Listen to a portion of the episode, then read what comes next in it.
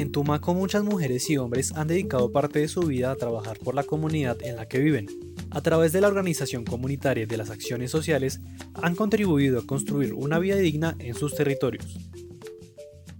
Muchas de nuestras comunidades tienen problemas de no poder contar con un centro de salud, o si lo cuentan no tienen la dotación suficiente, no hay los medicamentos, eh, no hay un saltadero adecuado para la gente cuando llega de, las parcelas poder subir sus productos. Eh, digamos, es una situación muy complicada. El tema de educación, eh, hay algunos docentes que no van porque tienen muchas carencias, la administración no está en capacidad de brindarle las condiciones más efectivas para poder brindar sus servicios como docente a los estudiantes y muchos padres han tenido que sacar a sus hijos de, de las comunidades generando un problema de deserción terrible que lo que hace es engrosar las tasas de, de migración o desplazamiento de los territorios a otros espacios que realmente a la gente le cuesta duro tener que adaptarse. La tenacidad que identifica a estos líderes les ha permitido comprender las problemáticas de sus territorios. A, mirar cómo, digamos, se garantiza que haya eh, suficiente producción para garantizar la alimentación de las familias. Se puede decir que es el consejo más nuevo con las conflictividades en términos alimentarios, especialmente con lo que tiene que ver con la tala de bosques para eh, la implementación de cultivos ilícitos. Y que era un problema que venía creciendo, había pasado por el Catequetá Putumayo y que ya estaba entrando a los territorios de acá, de la, costa pacífica de Nariño. Pudo, pudo más, digamos, el poder económico de, esa, de ese tipo de, de agentes económicos al margen de la ley que las palabras nuestras. Y eso nos ha generado grandes problemas sociales, grandes desplazamientos, violaciones del derecho, a los derechos humanos.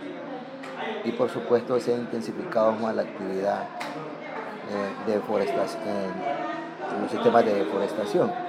Eso ha puesto evidentemente en altísimo riesgo la situación de los líderes y lideresas que nos hemos opuesto a este tipo de, de actividades o de economías que afectan, digamos, entre otras cosas, también la convivencia en el territorio, la cultura de nuestra gente.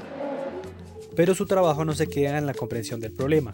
Junto con el apoyo de sus comunidades, de algunas organizaciones sociales nacionales o internacionales, han desarrollado propuestas que benefician y mejoran esas condiciones de adversidad a las que se ven expuestos. Esa como muchas organizaciones de base fueron muchas en el Pacífico colombiano.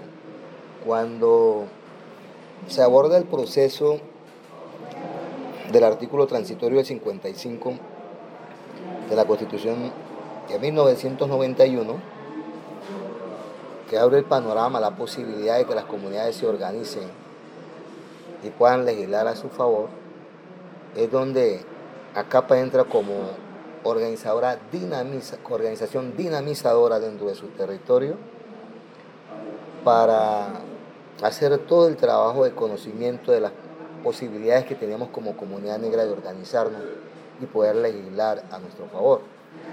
Y desde el año 95 que nos constituimos como Consejo Comunitario y nos titulamos en el 2000, hemos hecho ingentes esfuerzos con todos los gobernantes que han pasado de esa época hasta acá, con el hecho de generar una especie de matrimonio social que nos permita digamos, de manera armónica, tejer unas alianzas estratégicas para resolver de manera conjunta esas necesidades básicas que están ahí latentes en las comunidades. Y regreso acá en el año 94 a fortalecer el trabajo con otros territorios de comunidades negras aquí en el municipio de Tumaco, Francisco Pizarro, Mosquera, y eh, otros municipios de acá del Pacífico Nariñense. Y es entonces se crea una gran organización que recoge todos los consejos comunitarios. Se llamó el Palenque Regional de Nariño. Estos líderes sociales son parte fundamental del progreso de los territorios. Por eso es importante brindarles garantías de seguridad y de vida digna, que les permitan seguir contribuyendo al desarrollo social, cultural, económico y ambiental de las comunidades del Pacífico nariñense.